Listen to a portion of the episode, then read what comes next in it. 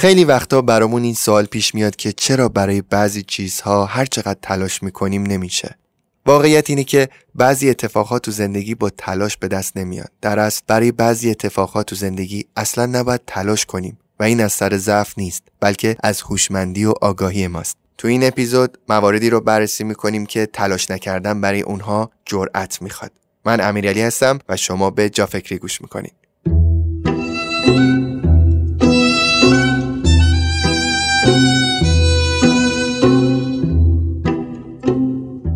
شیوع کرونا با همه بدیاش باعث تغییر روش همیشگی بعضی از کارهای روزمرهمون شد تا قدمهای تازه‌ای برداریم و خیلی از کارها رو آسونتر و دلچسبتر انجام بدیم. اومدن بانکهای دیجیتال، حذف شدن عادت رفتن به بانک و رویارویی با تعداد زیادی فرم و ارائه مدارک و کپی یکی از همون تغییرهاست. بانک پاسارگاد با تجربه سالها بانکداری با نگاهی به تکنولوژی روز دنیا قدم بزرگی در این مسیر برداشته و با تکیه بر اسمی کهن رسمی نوین رو در قالب اپلیکیشن ویپاد ترابانک پاسارگاد شکل داده تا همه ما از سراسر ایران بدون مراجعه به شعبه هر ساعت از شبانه روز و هر روزی از هفته بتونیم به خدمات متنوع بانکی دسترسی داشته باشیم. افتتاح آنلاین حساب دیجیتال پاسارگاد دریافت کارت فیزیکی بانک پاسارگاد دریافت تحصیلات خرد مصرفی بدون نیاز به زامن وسیقه و چک و تنها مبتنی بر اعتبار سنجی آنلاین دریافت آنی کارت هدیه مجازی فعالسازی رمز پویا و فعالسازی پیامک واریز و برداشت بدون پرداخت کارمزد بعضی از خدمات فعلی ویپات هستند که می‌تونین آنلاین و سریع از اونها استفاده کنین. لینک دانلود ویپات تو توضیحات همین اپیزود هست که می‌تونین به راحتی نصب کنین و از این تجربه تازه و مدرن لذت ببرین.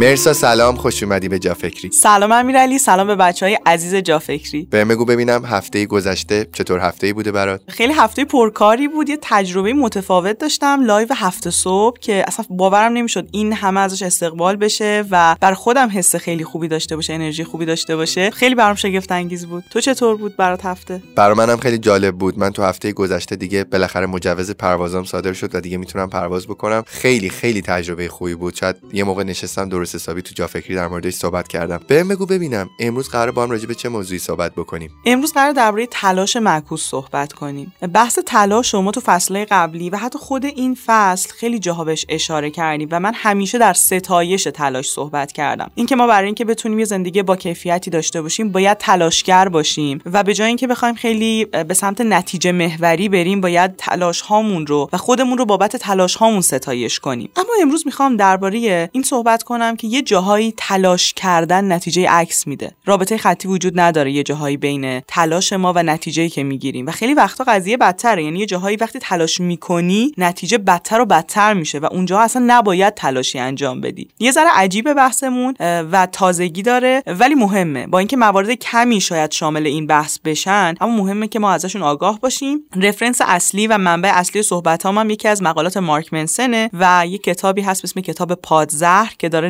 نقد می‌کنه نگاه افراطی مثبت اندیشانه رو و یه سری از حالا مطالبی که جاهای مختلف خوندم و از صحبت های دکتر مکری و بقیه اساتید یاد گرفتم. بذار ازت سوال بپرسم ببینم متوجه شدم دقیقا یا نه. تلاش معکوس یعنی که من دقیقا بدونم کجا نباید تلاش بکنم؟ دقیقا. یعنی یه جاهایی که نباید تلاش بکنیم و امروز با همدیگه می‌خوایم بررسی کنیم و ببینیم کجاها تلاش کردنه که اشتباهه. چقدرم خوب. مشتاقم ببینم این بحث می‌خوای چجوری شروع بکنی؟ می‌خوام بحث با یه قصه شروع کنم. یه آزمون نظامی معروفی هست که بهش میگن آزمون غرق شدن. به این شکلی که دست آدما رو میبندن پاهاشون رو میبندن و توی یک استخر سمتری پرتشون می‌کنن میندازنشون. و اینا باید در واقع یه جورایی تلاش کنن غرق نشن. حالا افراد مختلف واکنش های مختلف دارن. یه سری از افراد هستن که همون اول که پرتشون می‌کنن توی آب انقدر میترسن و شروع می‌کنن تون تون نفس کشیدن و فریاد زدن که اصلا دیگه به حالت خفگی می‌رسن و سری بعد از آب بکشوننشون بیرون. یه سری از افراد هستن که شروع می‌کنن به تقلای زیاد کردن و این تقلای زیاد کردن باعث میشه که به عمق آب فرو برن و حتی حالت نیمه بیهوش پیدا کنن و بازم اونا رو مجبورشن از آب بکشن بیرون. ولی یه گروه دیگه هستن که وقتی که می‌دونن که خب دستشون پاشون بسته است و خب نمی‌تونن. راهی نداره. این تقلای بیشتر کردن نمی‌تونه اونا رو کمکی اینجا بهشون کنه. به خودشون اجازه میدن که خیلی ریلکس به انتهای استخر برن و وقتی که به انتهای استخر می‌رسن یک فشار کمی وارد می‌کنن و میان بالا و روی آب قرار می‌گیرن. یعنی این رها کردن اون تقلای باعث میشه که غرق نشن و این روند رو تکرار می‌کنن. یعنی میرن پاشون می‌خوره به کف استخر و دوباره با یک نیروی خیلی کم میان بالا. چقدر مثال خوبی بود. اصلا این ویژگی آبه که تو هر چقدر توش تقلا کنی بیشتر میری پایین. اگه هیچ کاری نکنی میمونی بالا. غالبا کسایی که میان شنا یاد می‌گیرن فکر می‌کنن خیلی باید تو آب دست و پا بزنن. در صورتی که اگه فقط رها بکنن میمونن رو آب. الان داشتم فکر می‌کردم برای این موضوع تو چقدر این مثال جالبی بوده. خیلی جالبه واقعا. چون ما فکر می‌کنیم خیلی وقتا تقلا کردن می‌تونه به ما کمک کنه. اما تقلا کردن باعث غرق شدنمون میشه خیلی جاها. و حتی یک موضوع دیگه هم تو این مثال وجود داره. وقتی تو تلاش زیادی می‌کنی که در واقع خودتو نگهداری و زنده بمونی و تندتند شروع می‌کنی به نفس کشیدن اکسیژن تو داری زودتر از اون چیزی که باید میسوزونی و باز احتمال خفگی تو داری بیشتر می‌کنی. اینجا تو باید قشنگ ریلکس باشی و به خودت اجازه غرق شدن بدی تا غرق نشی. و این پارادوکس عجیبیه که در مورد خیلی از مسائل صدق می‌کنه. فقط یه نکته رو دوست دارم همین اول اپیزود بگم. اینکه ما داریم این موارد با هم دیگه بررسی می‌کنیم به این معنی نیستش که واقعا با چند جمله میشه اون عمق مطلب رو ما بتونیم بیانش کنیم. هر کدوم از این موارد رو باید بریم فکر کنیم. در موردش بعضی از ماها ممکنه یه چالش جدی روی یکی از این موارد خاص داشته باشیم و لازمه که عمیق‌تر بریم دنبال کنیم و حلش بکنیم. ما اینجا بیشتر داریم آشنا می‌کنیم بچهای جا فکری رو با این موارد ولی رو هر کدوم از این موارد میشه ساعت ها صحبت کرد و خیلی عمیق‌تر از اون چیزی هن که ما بخوایم تو یک ساعت فقط در موردشون صحبت کنیم و بحثشون رو ببندیم. یه باور غلطی که ما تو زندگیمون داریم اینه که همه چیز توی زندگی رابطه خطی داره. یعنی ما تلاش زیاد که می‌کنیم پاداش بیشتری داریم می‌گیریم. خب این در مورد بعضی از کارا صدق می‌کنه. بعضی جاها هست که واقعا وقتی ما تلاش زیادتر می‌کنیم نتیجهمون هم بیشتر میشه. یه جاهای این نمودار تا یه جایی جواب میده. مثلا تو تلاش کردن واسه یادگیری یه موضوع. یعنی اول مسیر یادگیری هرچی بیشتر تلاش می‌کنی داری بیشتر نتیجه می‌گیری. یا مثلا تمرینات ورزشی انجام دادن. اولش وقتی که تازه داری اون ورزش رو شروع می‌کنی هرچی بیشتر داری وقت می‌ذاری انگار نتیجت هم داره بهتر میشه. اما یه جایی قفل میشه و جاییه که تو نیاز به یه منتور به یه کوچ به یه متخصص داری که اون به تو بگه حالا از اینجا به بعد بعد چطوری تمرین کنی تا نتیجه بگیری. دیگه بعد مثلا به این شکل تمرینات ورزشی تو انجام بدی تا بتونی به نتیجه برسی. صرفا انجام دادن تمرین به تو کمک نمی‌کنه. بعد اینجا مدل انجام دادن توشمندانه بشه. اینو تو مسیر یادگیری داری. پس اولین نکته که تو این اپیزود می‌خوام بگم اینه یه سری کارا هستن که از یه جایی به بعد نمودارشون رادیکالی میشه. یعنی تلاش بیشتر ما باعث نمیشه که ما رضایتمون بیشتر شه یا پیشرفت بیشتری داشته باشیم. اثرش گاهی وقتا حتی باعث یه جوری خونساس یعنی حتی ما داریم بیشتر تلاش می‌کنیم ولی هیچ اتفاقی نمیفته انگار وایسادیم انگار داریم رو تردمیل میدویم. حالا نکته چیه؟ نکته اینه که این مثال یادگیری که زدم. گفتم اگه می‌خوای یه مهارتی رو یاد بگیری یا می‌خوای در یک رشته ورزشی به نتیجه برسی از یه جایی به بعد باید یک نفر به تو کمک کنه تا تمرینات رو درست انجام بدی. با یک روش درستی انجام بدی تا بتونی نقص های خودت رو بهتر کنی و تعدیلشون کنی. نه اینکه صرفا بخوای تمرین کنی و بری جلو.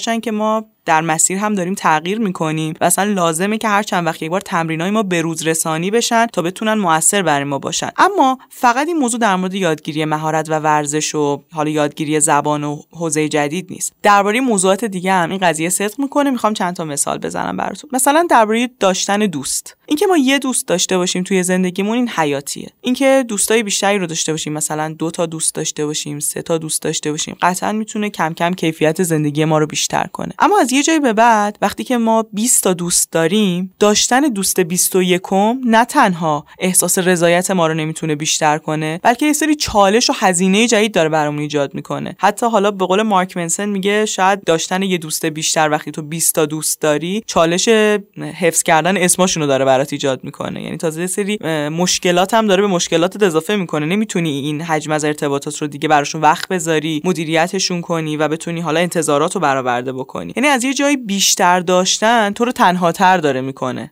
مثلا این در مورد دوسته. در مورد موضوعات دیگه هم هست. مثلا لذت بردن از یه سری تفریح ها وقتی ما یه سری تفریح ها رو به شکل افراطی انجامشون میدیم مثلا هفته یه بار آدم با دوستاش بره بیرون رستوران شاید خیلی لذت بخش باشه. خیلی خوش میگذره خیلی حس خوبی داره. وقتی این هفته یه باره بشه هفته سه بار هفته چهار بار یهو مثلا هر شب بچه ها دارن میرن بیرون میخندن این دیگه خوش نمیگذره. انگار آدما میرن بیرون با هم دیگه. شاید در ظاهرم مثلا سعی می‌کنن مثل قبل بخندن شوخی کنن ولی دیگه خوشحال نیستن دیگه موقعیتی روتین میشه دیگه. دقیقا داره روتین عادی میشه برای مغزمون. این سیستم دوپامینه در واقع. حالا اینکه میگم سیستم دوپامین یادمون باشه کلا همه این اصطلاحاتی که همیشه ما تو پادکست گفتیم استعاره است. واقعا مغز ما بدن ما اینقدر ساده نیست که ما بخوایم با یه انتقال دهنده عصبی کل این فرایندا رو خلاصه کنیم. ما بیشتر استعاری استفاده می‌کنیم تا بتونه مفهوم بهتر منتقل بشه. ولی دقیقا همینه که میگی روتین میشه. در مورد خیلی موضوعات دیگه اینطوری. حتی در مورد کتاب خوندن. از یه جایی به بعد وقتی ما فقط دنبال اینیم که عدد کتابایی که می‌خونیم بیشتر بشه. dzisiejszy مثلا فکر کنیم اگه برسونیم امسال به 50 تا کتاب دیگه خیلی اتفاق خوبی افتاده. این نمی‌تونه به ما کمک کنه. ما باید سعی کنیم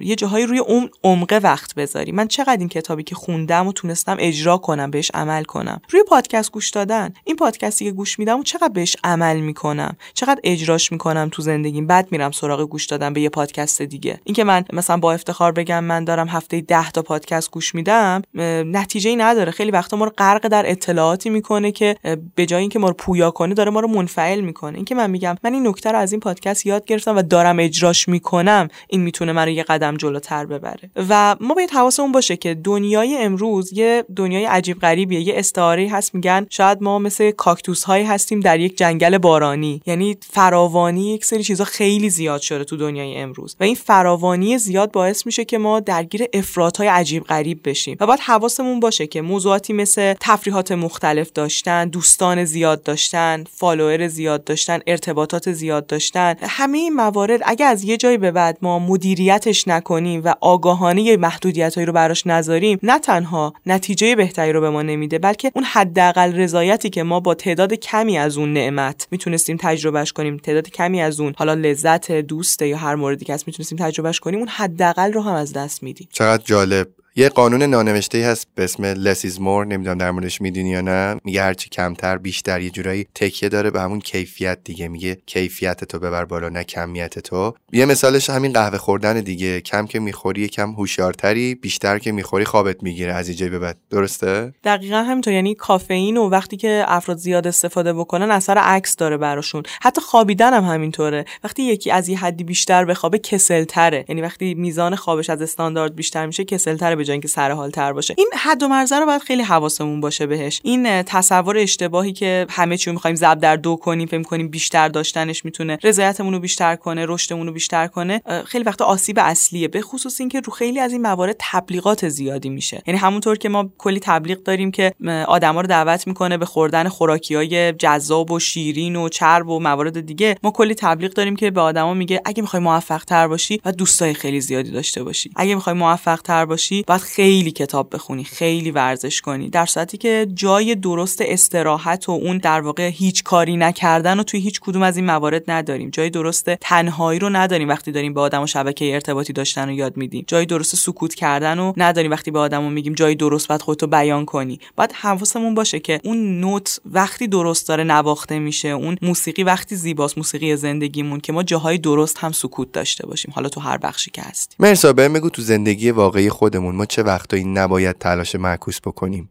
در اصل چه وقتایی نباید سراغ این تلاش معکوس بریم؟ ما تا الان مواردی رو با هم دیگه بررسی کردیم که تلاش کردن از یه جایی به بعد روشون اثر نداره. یعنی دیگه نمودارشون خطی نیست نمودارشون رادیکالی میشه. چرا؟ چون عوامل متغیر زیادی روشون اثر داره. پیچیدن موفقیت ورزشی یادگیری یه موضوع اینا موضوعات پیچیده این سیستمی که در واقع داره ما رو به نتیجه میرسونه تو این موارد سیستم پیچیده ایه و ما هم باید این نگاه پیچیده رو داشته باشیم تا به نتیجه برسیم. اما الان همونطور که خودت گفتی دارم میرم سراغ مواردی که یه ذره قضیهشون فرق می‌کنه. انگار موضوعات ذهنی و روانشناختی تری هستن و به خاطر اینکه ماهیتشون ماهیتیه که تناقضات خاصی داره ما اگه واسهشون تلاشی انجام بدیم ما اگه قدمی براشون برداریم ازشون داریم دورتر میشیم. یعنی هر قدمی که فرد برمیداره برای این مواردی که حالا با هم دیگه می‌خوایم بررسی کنیم نه تنها اونو به نتیجه نزدیک نمی‌کنه بلکه داره دورترش می‌کنه. تلاش معکوس. یه قدم برمیداری یه قدم دور میشی. پس برای ما الان می‌خوای از مواردی بگی که باید سمتشون نریم که تلاش معکوس نکنیم. آره دقیقا. مورد اول بحث کنترل احساسات. ما در مورد احساسات مفصلتر توی اپیزود اول این فصل صحبت کردیم. احساسات بخش کنترل ناپذیر زندگیمونن. ما نباید واسه کنترل کردن احساسات تلاش بکنیم. ما اونجا هم گفتیم. گفتیم احساسات رو باید پذیرفت و درکشون کرد. وقتی ما تلاش می‌کنیم تا احساساتمون رو کنترل کنیم داریم دور میشیم از فضایی که به ما توانایی تسلط بر احساسات احساساتمون و استفاده کردن از احساساتمون رو بده. کسی که دائم احساسات خودش رو سانسور سرکوب یا کنترل می‌کنه کم کم بی احساس میشه. کم کم یه جاهای رفتارهای تکانشی داره. یعنی بدون اینکه خودش بدونه یهو می‌بینه که داره یک واکنش خیلی عصبی یا یک واکنش خیلی عاطفی میده که اصلا اونجا جاش نبوده و هیچ تسلطی نداشته. احساسات دارن رو کنترل می‌کنن و مدیریتش می‌کنن. یعنی تلاش ما برای کنترل احساسات باعث میشه که احساسات در نهایت ما رو کنترل کنن و ما دور و دورتر بشیم. از فضایی که بهمون می‌تونست کمک کنه تا احساساتمون رو درک کنیم. در اصل احساسات نتیجه رفتارها یا وقایعی هستن که پیش اومده دیگه. یعنی ما نباید نتیجه رو دیدی میگم مثلا صورت مسئله رو طرف پاک می‌کنه. ما نباید بیایم سعی بکنیم با سرکوب احساساتمون یا کنترل احساساتمون بخوایم چیزی رو تغییر بدیم. ما باید منشأ این احساسات منشأ این اتفاقها رو بیایم درش دست ببریم و تلاش بکنیم اونو درست بکنیم. آره واقعا. وقتی که ما احساسات خودمون رو نادیده می‌گیریم و سرکوبشون می‌کنیم اون درسی که با خودشون دارن و اون درس می‌تونه به شکوفایی ما کمک کنه رو هم داریم از دست میدیم و ما باید همونطور که قبلا هم تاکید کردیم روی این موضوع بدون قضاوت احساسات رو درک کنیم بپذیریمشون و جایی که لازمه بیانشون کنیم و ابرازشون کنیم جایی هم که نیازه که تعدیل بشن با تحلیل درستشون تعدیلشون کنیم. چقدر خوب. پس مورد اول این بود. مورد بعدی چیه؟ مرسا. مورد بعدی در مورد آزادیه. خیلی از ماها یک تلاش خیلی عجیب غریبی داریم برای اینکه آزادی خودمون رو افزایش بدیم. مثلا فکر می‌کنیم بهترین شغل شغلیه که هیچ محدودیتی نداره. هر موقع خواستم میرم کارو انجام میدم. هر موقع خواستم میشینم پای سیستم کارو می‌برم جلو. یا فکر می‌کنیم که وقتی دیسیپلینی وجود نداره چهارچوبی وجود نداره یعنی ما در اوج آزادی هستیم. و این تقلای زیاد داشتن برای اینکه همه دیسیپلین ها همه چهارچوب ها کنار برن توی زندگیمون ما رو از قبل محدود و محدودتر می‌کنه. و آزادی ما رو کمتر و کمتر می‌کنه. یک فردی که می‌خواد خیلی عالی در مسیر رشد خودش جلو بره خیلی خوب جلو بره با کیفیت می‌کنه و می‌خواد که حال خوبی رو داشته باشه رضایت خوبی رو داشته باشه برای خودش آگاهانه محدودیت هایی رو قرار میده و چارچوب هایی رو می‌ذاره. این چارچوب ها چه در روابط ما چه در کار ما و چه در سبک زندگی ما lifestyle ما می‌تونه کیفیت زندگی ما رو بیشتر بکنه. ما برای اینکه با کیفیت زندگی کنیم به یک سری چارچوبای آگاهانه نیاز داریم و تلاش و تقلای زیادی برای اینکه هیچ چارچوبی وجود نداشته باشه محدود و محدودتر داره ما رو می‌کنه و آزادی ما رو داره کمتر می‌کنه. یعنی اون جاهایی که ما حس آزادی رو می‌تونیم تجربه کنیم هم دیگه نمی‌تونیم تجربهش کنیم. چون فکر می‌کنیم آزادی مطلق یعنی هیچ چارچوب و دیسیپلینی وجود نداشته باشه. خیلی مثال به نظر من جالبی گفتی. من در تجربه شخصی خودم نگاه می‌کنم می‌بینم این روزها اصلا دیگه آزادی ندارم. تمام زمانهای من پر شده. هممون همینطوری شدیم دیگه تقریبا. تقریبا از صبح که بیدار میشیم اگر که شاغل باشیم اگر که دانشگاه بریم درس بخونیم و این داستانا از این طیف آدما باشیم خب همه زمانهای زندگیمون یه جورایی پره و خب کمتر وقت تفریح داریم کمتر وقت تلاش برای چیزهای دیگه ای جز این برنامه روتینی که برای خودمون ساختیم و داریم. و یه وقتایی از این قضیه شاکی هستیم و شاکی میشیم. میگیم چرا من با وجود اینکه انقدر دارم تلاش می‌کنم ولی موجود آزادی نیستم؟ چرا دیگه مثل قبل فرصت ندارم سفر برم؟ چرا دیگه مثل قبل فرصت ندارم با دوستام تفریح بکنم و این داستانا؟ و وقتی که با خودت مرور می‌کنی میگی خب من الان در حال حاضر دارم چیزهای دیگه ای رو می‌سازم. الان در حال حاضر دارم برای چیزهای دیگه ای وقت می‌ذارم که اتفاقا در آینده به من آزادی های بیشتری رو خواهد داد. ولی خب دائما آزادی امروز خودمون رو میسنجیم. یعنی همش به خودمون فکر می‌کنیم که چرا امروز اونقدری که می‌خوایم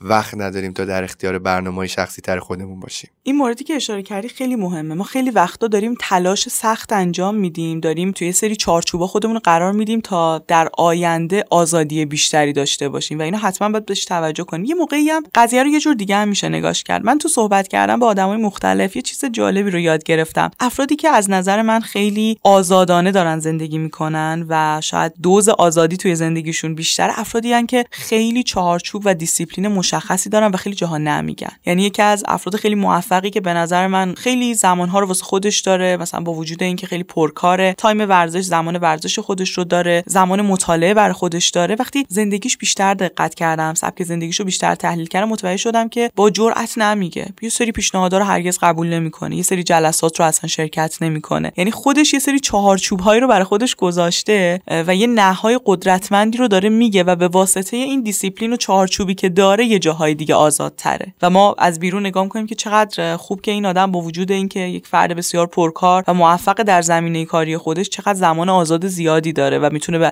علایقش بپردازه. به خاطر اینکه جرئت کرده یه جاهایی نه بگه و این نه گفتن از اون چارچوب و دیسیپلینی که داره میاد. خیلی جالبه که به این موضوع توجه ویژه داشته باشیم. خیلی از ماها فکر می‌کنیم آزادی یعنی همیشه همه چیز رو پذیرفتن و در واقع در یک بینهایتی سیر کردن در صورتی که یعنی یعنی ارزشامون رو بشناسیم و بر خودمون آگاهانه یه سری محدودیتهایی رو تعیین کنیم. بسیار هم قشنگ. مرسا پس اینطور که من تا متوجه شدم اولین تلاش معکوسی که نباید بریم سمتش کنترل احساسات بود. تلاش برای کنترل کردن احساسات یا سرکوبشون. و دومین تلاشی هم که تلاش معکوسی هم که نباید سمتش بریم تقلای برای حس آزادی بود. درسته؟ بهم بگو که مورد بعدی چیه مرسا؟ مورد بعدی تقلا برای خوشبختیه. وقتی ما دائما در تقلای این هستیم که خوشبخت باشیم یعنی داریم تلاش می‌کنیم که ناامنی ها رو احتمال شکست ها رو نقص ها رو و موارد منفی رو تا جایی که می‌تونیم حذفشون کنیم. و فکر می‌کنیم اگر که ما در یک مسیری بتونیم زندگی کنیم در یک فضایی بتونیم قدم برداریم و زندگی کنیم که هیچ احتمال شکستی هیچ ناامنی و هیچ در واقع موضوع منفی وجود نداشته یعنی ما خوشبختیم. در صورتی که ما باید خرد رو از لابلای همین شکستا یاد بگیریم توی زندگی و بپذیریم که زندگی همواره ناامنی نکات منفی چالش و بحران داره و این بخش اجتناب ناپذیر زندگیه و در دل همین بالا و پایینا ما باید خوشبختی و حال خوب و رضایت رو تجربه بکنیم. و این در جستجوی دائمی شادی و خوشبختی بودن دقیقا اصلا ضد اون سیستم تکاملی ما ما برای همیشه شاد بودن و همیشه خوشبخت بودن به معنایی که حالا توی سری از شاید کتاب های زرد داره بهش اشاره میشه اصلا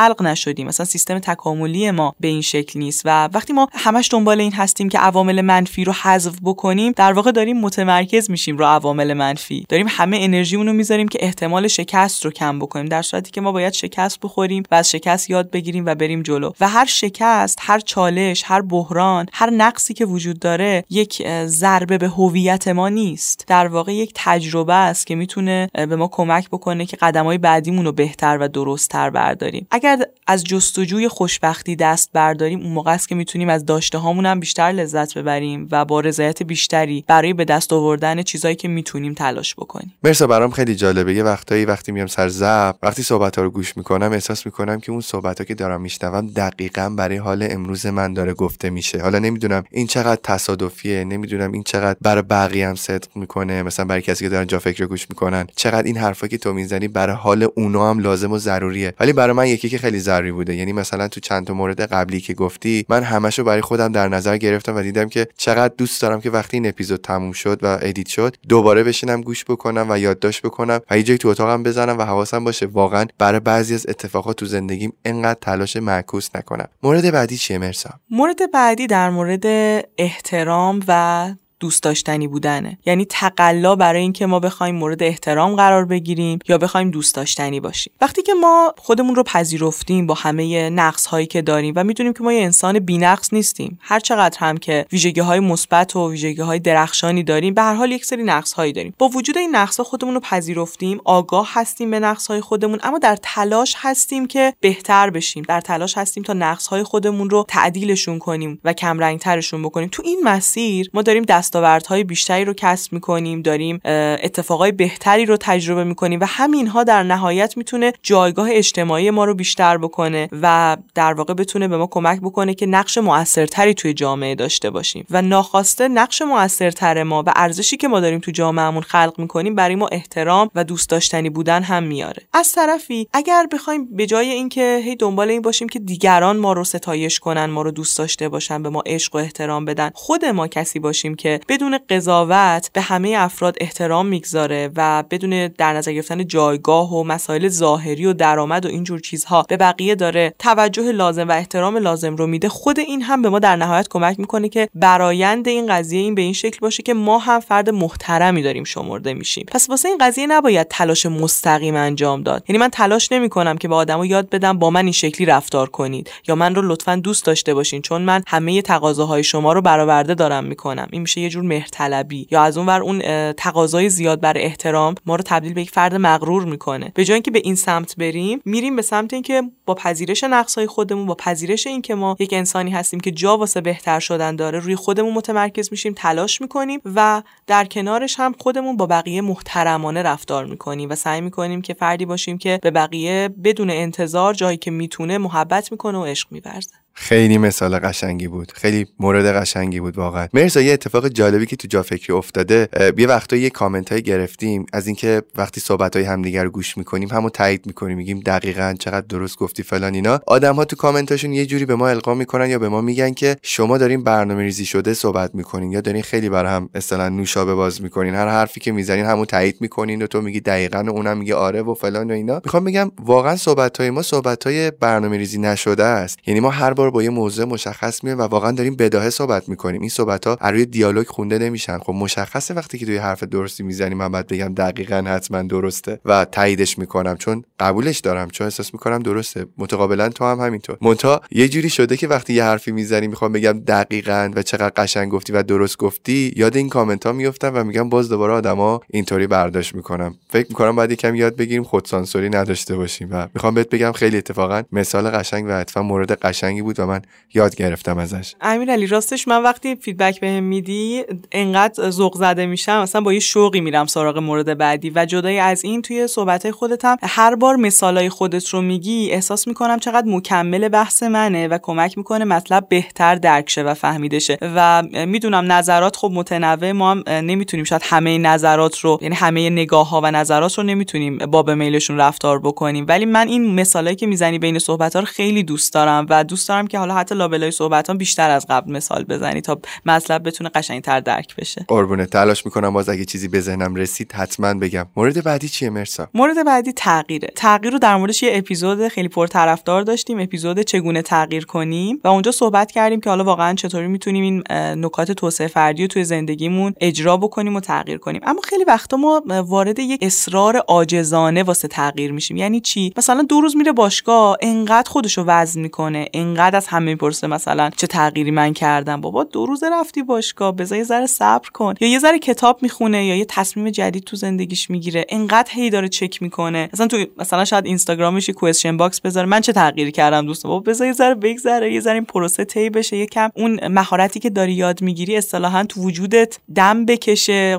بخشی از جریان خون و وجود تو بذار بشه. بعد آدم اون تغییر رو می‌بینن. هنوز که تو تازه داری قدمای اول رو برمیداری. حالا توی یادگیری یه مهارت توی شروع یه رژیم غذایی هر موردی می‌تونه باشه. و این خودش ما رو دور می‌کنه از نتیجه. چرا؟ چون ما وقتی خیلی دنبال اینیم که سری نتیجه تغییر رو همه بفهمن و ببینن و خودمون حتی نمی‌تونیم صبر کنیم. یعنی صبرمون کم میشه و رها می‌کنیم. کارو همون قدمای اول رهاش می‌کنیم. نکته که اینجا اهمیت داره تمرکز بر فراینده اون کسی نتیجه می‌گیره و واقعا تغییر رو تجربه می‌کنه که اتفاقا نمیاد بسنجه نتیجهشو. میاد متمرکز میشه رو اون قدمای کوچیکی که داره برمیداره. سعی می‌کنه هر بار این قدما رو درست و درستتر برداره. یعنی اگه مثلا شروع کرده به یادگیری زبان اگه مثلا هر بار داره با بازدهی مثلا 30 40 درصد تکالیفش رو انجام میده سعیش اینه که این بازدهی بیشتر بشه. متمرکزتر تمریناشو انجام بده. سعی می‌کنه مثلا محیطش رو بیشتر درگیر کنه با یادگیری اون مهارت. یا ورزش داره انجام میده. سعی می‌کنه هر بار که میره باشگاه حرکات رو صحیح تر انجام بده. تا اینکه هر جلسه بخواد مثلا دو سه بار خودشو وزن کنه ببینه چند گرم کم شد چند گرم زیاد شد. نه اینکه اندازه گیری نکنیم. منظورم اینه که تقلای زیاد برای اینکه تغییرمون حس بشه و تغییرمون همه بفهمن ما رو ناامید می‌کنه ناکام می‌کنه و باعث میشه تغییر نکنیم. متمرکز باشیم رو قدمای کوچیکی که داریم بهتر و بهترشون می‌کنیم. اون در بلند مدت می‌تونه باعث شه که واقعا تغییر کنیم. و جالب امیرعلی مطمئنم تو هم تو این زمینه تجربه داری. آدمایی که داریم تو دوستامون می‌بینیم تغییر کردن یا حتی تغییرات خودمون نمی‌دونیم چی شده. معمولا بعد از یه مدتی بهمون این فیدبک داده میشه یا خودمون در مورد دیگر حس می‌کنیم که چقدر مثلا یه آدمی تغییر کرده و مشخصه که این یک سالی که ورزش رفته واقعا داره نتایجش دیده میشه. ولی ما محولی که اون ورزش می‌رفته اصلا متوجه نمی‌شدیم. یا در مورد خودمون همینطوره. وقتی یه عادتی رو توی زندگیمون ایجاد کردیم یه مهارتی رو شروع کردیم یاد گرفتن ماهای اول اصلا حس نمی‌شده اون تغییرات. ولی بعد از چند ماه حتی بعد از چند سال ما می‌بینیم که یه درخششی داره دیده میشه. یک نتیجه واقعا فوق العاده داره دیده میشه که اصلا اولش قابل تصور نبوده. دقیقا درست میگی. بذار برات یه مثال جالب بزنم که دیروز تجربهش کردم و بر من یه درس جالبی بود. دیروز که ما داشتیم پرواز می‌کردیم توی یکی از ترمینای پروازیمون خب سرعت ثابت دماغه هواپیما یک زاویه خاصیه و و اتفاقای مختلف که باعث میشه ما توی اون شرایط اوج بگیریم. یعنی مثلا ما اجازه می‌گیریم تو پرواز برای 6000 پا رو 5000 پاییم و من نگاه کردم دیدم دقیقا تو همون موقعیتی که استاد خلبانی بهم گفته تو همون وضعیت هواپیما رو نگه داشتم و دیدم که ما اصلا اوج نمی‌گیریم. خیلی برام جالب بود و برگشتم به استادم گفتم که استاد من همه چیزو درست دارم پیش می‌برم ولی ما اصلا ارتفاع نمی‌گیریم. چرا اینطوریه؟ گفت آخه همش که تلاش تو نیست همش که موقعیتی که تو ساختی نیست. اینجا عوامل دیگه هم تاثیر دارن مثل باد. مثلا. و تو ممکنه یه وقتایی هر چقدر زور می‌زنی به اون راحتی که قبلا می‌رفتی بالا الان نری بالا. یعنی یه جوری احساس کردم شبیه همین موضوع تلاش معکوس توئه. وقتی که ما خیلی به نتیجه نگاه می‌کنیم وقتی من دارم تو هواپیما به اون instrument ارتفاع نگاه می‌کنم که چقدر دارم ارتفاع می‌گیرم این همون نتیجه هست. یعنی من دارم تلاش می‌کنم هی از اون نتیجه ببینم که من چقدر واقعا موفق عمل کردم. در صورتی که من تمام کاری که باید انجام دادم فقط تنها اتفاقی که افتاده این که عوامل بیرونی اجازه نداده که نتیجه من اونطور که می‌خواد دلخواه باشه. بنابراین نتیجه به خیلی چیزها بستگی داره ولی تلاش ما کاملا به خودمون بستگی داره. درسته؟ دقیقا همینطوره و واقعا مثال مثال درستیه. چون ما خیلی وقتا فکر می‌کنیم که وقتی یک موضوعی رو داریم واسش تلاش می‌کنیم باید خیلی فوری اون نتیجه که تو ذهنمون اتفاق بیفته. در که این پروسه پروسه پیچیده است و عوامل زیادی توش اثر دارن و ما وقتی به این موضوع آگاهیم هم از مسیرمون داریم بیشتر لذت می‌بریم و تلاشا بهمون حس لذت و حس رضایت بیشتری دارن میدن. همین که اگه به نتیجه نرسیدیم و شکست خوردیم خیلی حالمون گرفته نمیشه. سعی می‌کنیم که با یه دید بهتری با یه آگاهی بیشتری از این روش دیگه دوباره امتحان کنیم و شانس دوباره امتحان کردن از خودمون اینطوری دیگه نمی‌گیریم. مورد آخر در مورد معنای زندگیه. موضوعی که احتمالا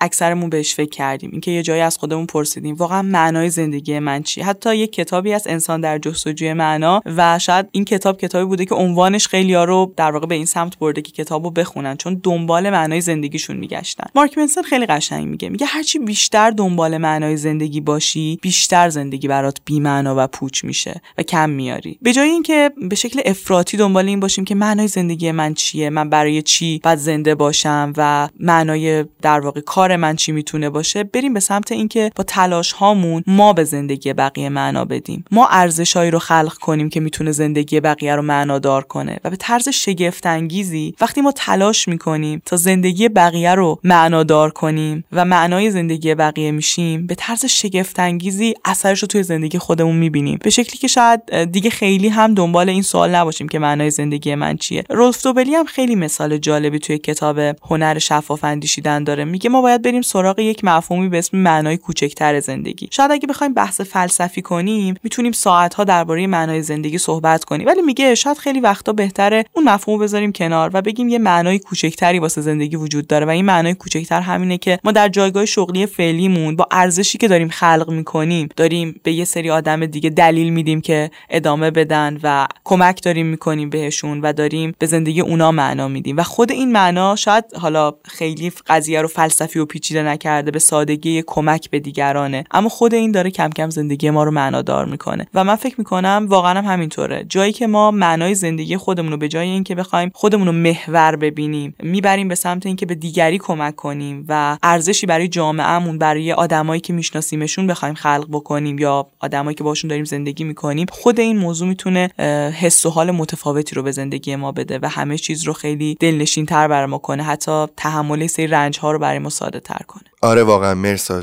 داشتم فکر می‌کردم شاید واقعا یکی از معنادارترین کارهایی که می‌تونیم بکنیم تو زندگیمون اینه که فقط کمک بکنیم رنج دیگران کم بشه. من قبلا هم یه مثالی تو جافکری زده بودم. گفته بودم وقتی که شما جای یه تیکه پازل رو پیدا نمی‌کنی اون پازل رو می‌ذاری کنار و تلاش می‌کنی با پیدا کردن جای تیکه پازلای دیگه به تیکه اصلی خودت برسی. یعنی می‌خوام بهت بگم که یه وقتایی وقتی ما تو زندگیمون خودمون رو پیدا نمی‌کنیم معنای خودمون رو پیدا نمی‌کنیم کافیه به معنای زندگی دیگران بپردازیم. به قول تو یه جوری کمک بکنیم به دیگران یه جوری یه شکل دیگه ای این معنا رو دنبال بکنیم. در نهایت وقتی که اون تیکه پازل آخر رو می‌ذاریم اون پازل تصویرش و معناش برای ما مشخص میشه و ما در نهایت هم تیکه پازل خودمون رو چیدیم هم به دیگران کمک کردیم. مرسا می‌خواستم بهت بگم که تو در سن خیلی کمی احساس می‌کنم همین چیزهایی که تا به امروز تو جا فکری صحبت کردی رو فهمیدی و می‌دونی و در موردشون مطالعه داشتی. می‌دونم که دونستن در مورد اتفاقهای مختلف الزاما مهارت نیست. خودت هم تو این اپیزود یه جاهای تأکیدی بر این موضوع داشتی. ولی اینکه تو انقدر تو این سن انقدر مطالعه داشتی انقدر این چیزها رو فهمیدی یه وقتایی منو کنجکاو می‌کنه که بدونم تو در سالهای بعدی زندگی چقدر می‌تونی آدم موفقی بشی. چون آدم ها سالیان سال میرن جلو و توی میانسالی تو پیری اینو متوجه میشن که اگه من اونجا این کارو کرده بودم شاید این اتفاقا برام نمیافتاد. ولی تو امروز خیلی به نظرم با وجود مطالعاتی که داشتی با صحبت که تا به امروز تو جا فکری کردی اینو حداقل به من نشون دادی که از خیلی از نتایجی که آدم ها در سالهای گذشته داشتن تو مطالعاتشون و اتفاقای دیگه مطلع هستی. امیدوارم واقعا همین صحبتهایی که می‌کنی و همین انرژی خیلی خوبی که به ما انتقال میدی به زندگی و به آینده خودت برگرده و ما هی هر روز شاهد موفقیت ها و اتفاقهای خوب بیشتری در زندگی تو باشیم. خیلی ممنونم امیرعلی ممنون که این فرصت رو به من میدی که بتونم مطالبی که می‌خونم و بیام اینجا با تو و بچه های جافکری به اشتراک بذارم و واقعا همیشه گفتم هر بار که میام جافکری کلی یاد می‌گیرم و رشد می‌کنم مثل یه مدرسه و دانشگاه برای من. و واقعا ازت ممنونم بابت این بستر فوق العاده که فراهم کردی. من دوست دارم تو جنبندی این اپیزود یه نکته ای رو بگم. یه جاهایی تو زندگی بعد رها کنی بذاری غرق بشی تا دوباره بیای روی آب قرار بگیری و خودتو بتونی نجات بدی و زندگی تو ادامه بدی. یه جاهایی به خودمون باید فرصت غرق شدن بدیم. نترسیم. مرسی خیلی مثال قشنگ و درستی بود و یادم میمونه. ازت ممنونم مرسا.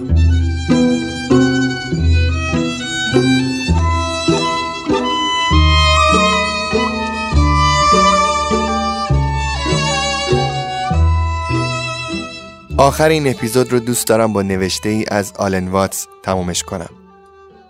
همیشه شیفته قانون تلاش معکوس بودم. گاهی آن را قانون وارونه می نامم. وقتی سعی می کنی روی سطح آب باقی بمانی غرق می شوی. اما وقتی سعی کنی غرق شوی شناور باقی میمانی.